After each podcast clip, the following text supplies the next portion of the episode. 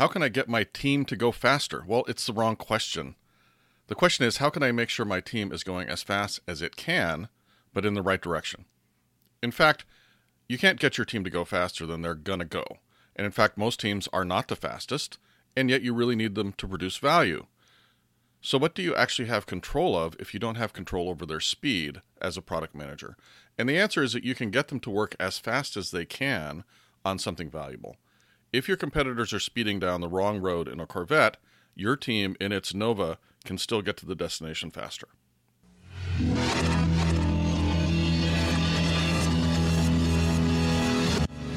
Fire.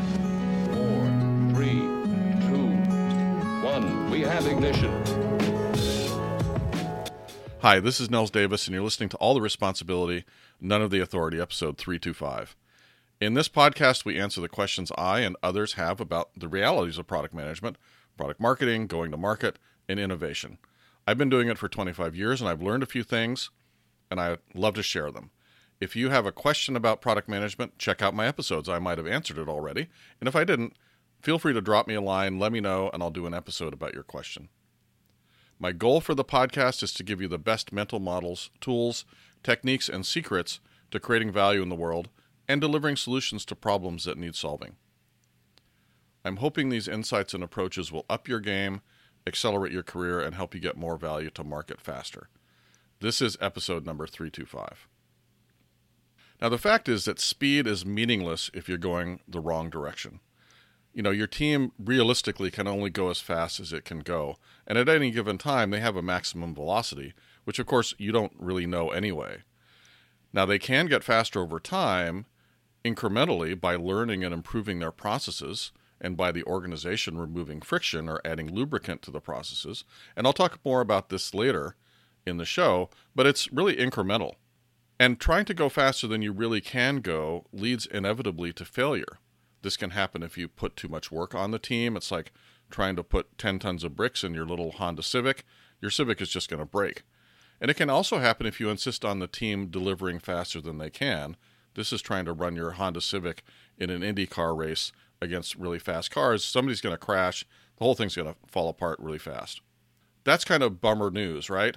There's so many ways to fail if you focus on speed. If you can't go faster, then this leaves what as the only lever you have to pull?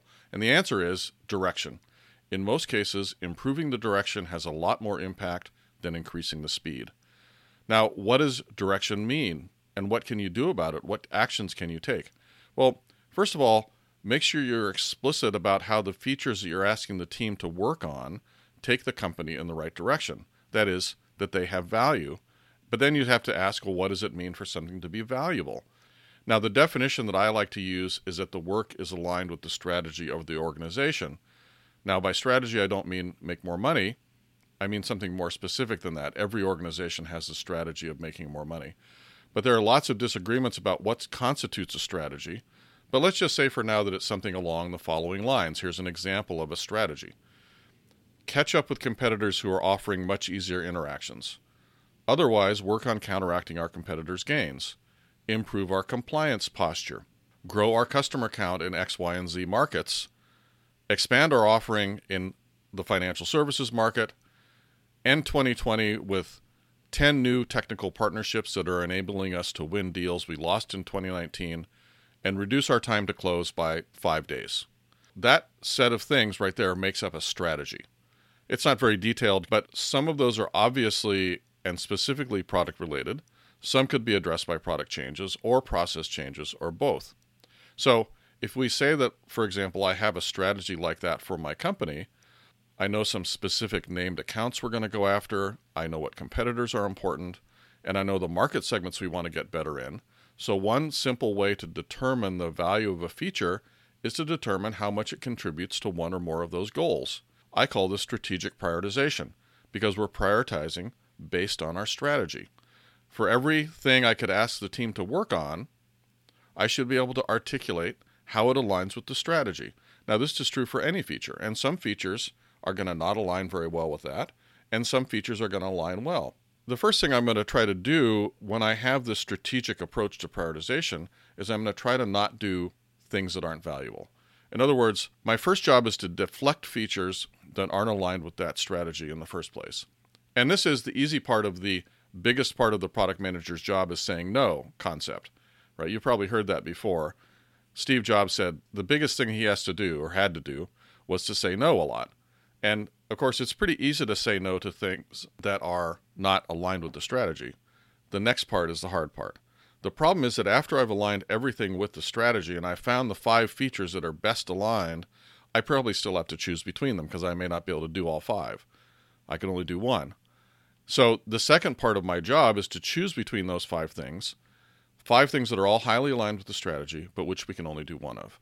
I have to determine which one we should work on, and then I have to be able to justify that decision in a persuasive way to management and to the team and to everybody else.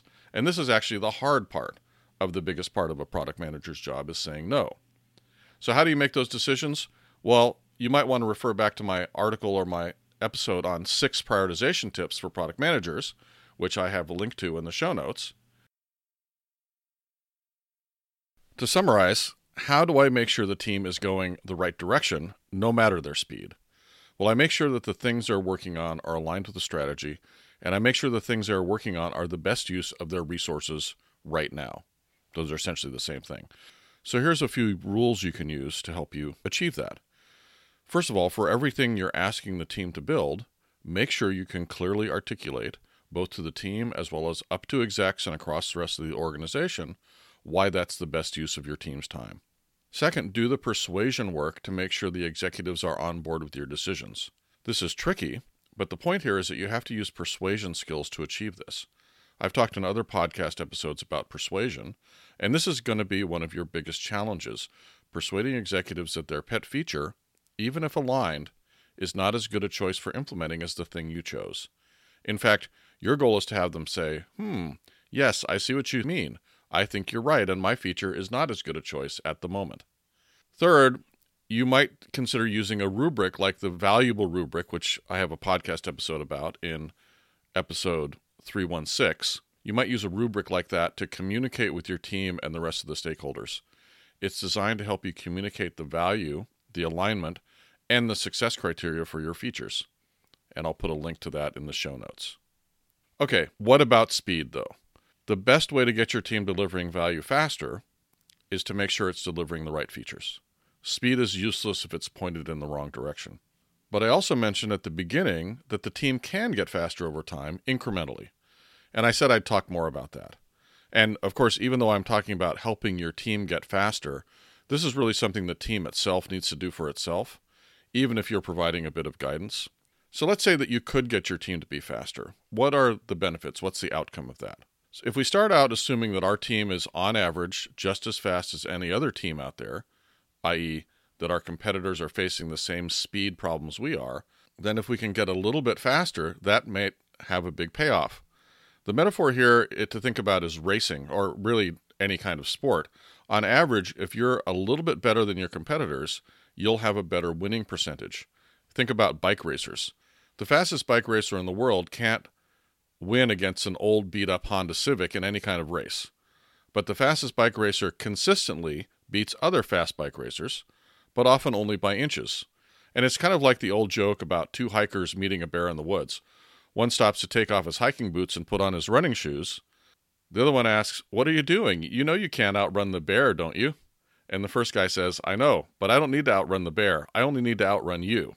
In a competitive situation, what you really need to worry about is not absolute speed, but speed relative to your competitors. And you don't need much of an advantage to shift the win loss record significantly in your favor. Now, this suggests changing our thinking to not how to make our team really fast, but how to make it a little bit faster than it currently is, and maybe as a result, a little bit faster than the competitors' teams. I'm obviously speaking a bit metaphorically here, our teams don't really compete directly with our competitors' teams, and there are a lot of other factors going into win loss. But the idea of consistently getting a little bit better over time is a very powerful concept. How does the team get faster? In fact, what does it even mean for the team to be faster? Does it mean they can type faster? So the code comes out faster? Well, I don't think that's going to actually be a very good metric. So instead, here's a few potential goals for improved speed in your team's ability to deliver. First of all, they could deliver the same thing, but a little faster. So this is just strictly higher speed. Definitely a good definition of faster. It makes total sense. And there are actually a lot of ways to get incremental improvements. They're mostly about improving the system rather than in the individuals. But things like reducing build times, increasing automation, making sure that supporting systems are always available instead of down two days out of seven, as actually happens in some companies I've worked with. Another way to get faster is instead of delivering the same thing in less time, they deliver something of higher value but in the same time. That is, the team gets better at problem solving and design. Their solutions to the problems that we present to them, in other words, their ability to create great features is higher. And so we create higher quality or higher value products, meaning to the customer, of course, our competitive position is better. So that's another way for the team to get faster, just to get more skilled at delivering value. They may deliver it in the same amount of time they did before. The third thing, and this is sort of the holy grail, is that they deliver 20% less, but they do that in 20% of the time. In other words, this is the 80 20 rule in action. If your team, in collaboration with you, becomes much better at determining the most important 80% of the feature, and then prioritizes that and gets it to market, in the 20% of the time that it takes to build the 80%, the idea is that 100% of the solution is often comprised of a very important 80% and a less important 20%, but that the final 20% often takes just as long to create as the most important 80%.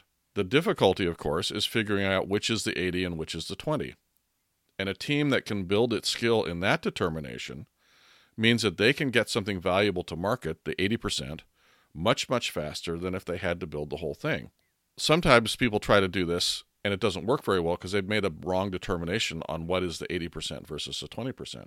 But if the team is skilled at that, it can be a very, very valuable competitive advantage. So, what do all of these ways of getting faster have in common? Well, they're all the outcomes of learning and then applying that learning to improve. We do some work, we figure out what the bottlenecks in the system were, we figure out a way to remove or fix the bottlenecks, and we try that solution out. If the solution works, we keep doing it. If it doesn't work, we try something else. This is the same for getting better at problem solving and design. We look at our design and problem solving process, we say, hmm, I think there are ways we could do a better job here, let's try X. And then we try X, and if X works, we keep it, and if not, we try something else. Now, this process may be ringing some bells for you. It's exactly the process of a retrospective. And if you're familiar with Scrum methodologies and lots of methodologies, they include this concept of a retrospective. At the end of every increment, you, as a team, sit down and you ask a few questions of the team and try to do some learning. The questions are things like, well, what went well in this increment? What went badly? What should we try next to get an improvement? There's lots of techniques for doing retrospectives. I do have a podcast episode about it. It doesn't have a number, so I'll put a link to it in the show notes. But let's tie this back into the concept of going faster. First, the most important part of going faster is actually making sure you're going in the right direction. I already talked about that for a long time. That's the best way to start getting more value from your team right away. But once you're aligned, and actually you don't even have to wait for alignment, you then start making sure the team is also learning and applying what they learn. The only way for your team to get faster over time is for it to learn and apply its learning effectively. There's no shortcut or silver bullet. On the other hand, doing this learning is really powerful. Research shows, and I'll put some links in the show notes, that teams that do a good job with retrospectives or after action reviews or debriefs, or whatever you want to call them, and apply what they learn can be up to 25% more effective over time than teams that don't practice retrospectives. So then you have to ask, what does 25% more effective mean for your business? Well, it might actually mean as much as 10 times more profits. It's pretty easy to make an argument that 25% more effective can quickly translate into 10 times the profits. The great thing about retrospectives is there are essentially no cost to the business. You don't have to hire more people, you just make sure the people you have do this one practice. They have to do it well, of course, so maybe there's a little extra bit of training to get them started. And then you start reaping the benefits. So, no or very little additional cost, but the team is more effective. So, let's say as a result, you win a few more competitive deals or you can start closing deals faster. And this results, let's say, in a 5% improvement in revenue, conservatively. It could be a lot more if you're consistently beating your competitors to market with higher quality and higher value products. So, at my company, increasing revenue by 5% while keeping costs the same, that has a big impact on profit. I won't go into the details of the numbers, but I'll tell you the results. That's essentially $150 million in additional revenue at no additional cost. Because there was no additional cost, it all flows down to the bottom line. So that represents a 50% increase in profit over business as usual. And this is in a market where increasing profit 5 to 7% per year is normal. So this increases roughly 10 times expectations. So there's a factor of 10 improvement in profits, according to one metric, because we've become more effective by using retrospectives. My company is a big, successful, profitable company already. What if your company's not that profitable yet, or even unprofitable? Maybe it's a startup that hasn't quite hit that milestone of being really profitable every year, or maybe you're just a little bit profitable. At a startup that's making $100 million in revenue per year with a net profit of $1 million, the addition of 5% of free revenue is much more significant. That multiplies the profit itself by five. So a factor of five improvement in profits. So let me just summarize all the points from this episode. First of all, direction is more important than speed. And direction means alignment with the organization's strategy. Now, even once you've eliminated misaligned features, you still need to say no to valuable aligned features constantly and be able to justify those decisions. This is the hardest part of product management. Third, you can get faster incrementally by learning and applying what you learn via retrospectives. And fourth, marginal increases in revenue can have a very big impact on profits if they come at no cost. And this is the kind of math I suggest you learn to do in your head as a product manager. So I hope you found this discussion of how to make your team faster valuable. Obviously, I basically said don't focus on making your team faster. In the show notes, you'll find links to the various articles and books and podcast episodes I mentioned.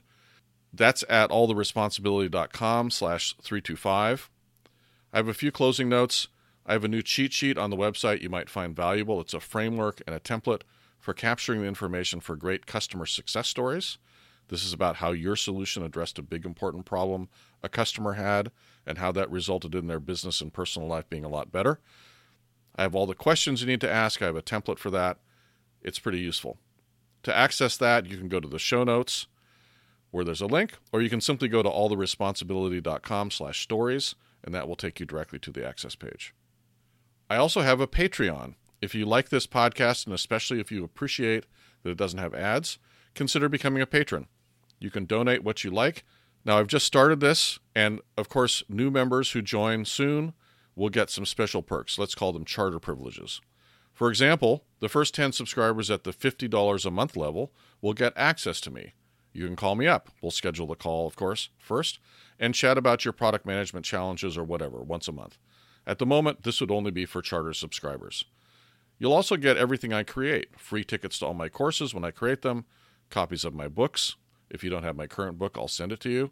Free passes to my workshops, a discount on product management coaching, the price of which is about to go up a lot. And of course, you can be in my Facebook group, but you don't even have to pay for that. So these perks are for the first 10 people who sign up at the $50 a month Patreon level, and they're good for as long as you stay subscribed. Now, if you can't or don't want to swing $50 a month, then there's lower tiers as well. Donate anything per month, and you can send me questions to answer, have your name mentioned on the show, and of course, earn my undying gratitude and anything else I can think of. Donate $5 a month for three months, and I'll send you a paperback copy of my book. Keep at it for a year and earn another copy of my book or a copy of my next book, if and when that comes out. Generally, as you can tell, I'm still working on the Patreon perks, so if you have some ideas for me, drop me a line. And if you have questions you'd like me to answer on this podcast, I'd love to hear them. Feel free to leave me a comment in the show notes or drop me an email at nils at nilsdavis.com. This has been episode 325 of all the responsibility, none of the authority. And until the next episode, this is Nils Davis. Bye bye.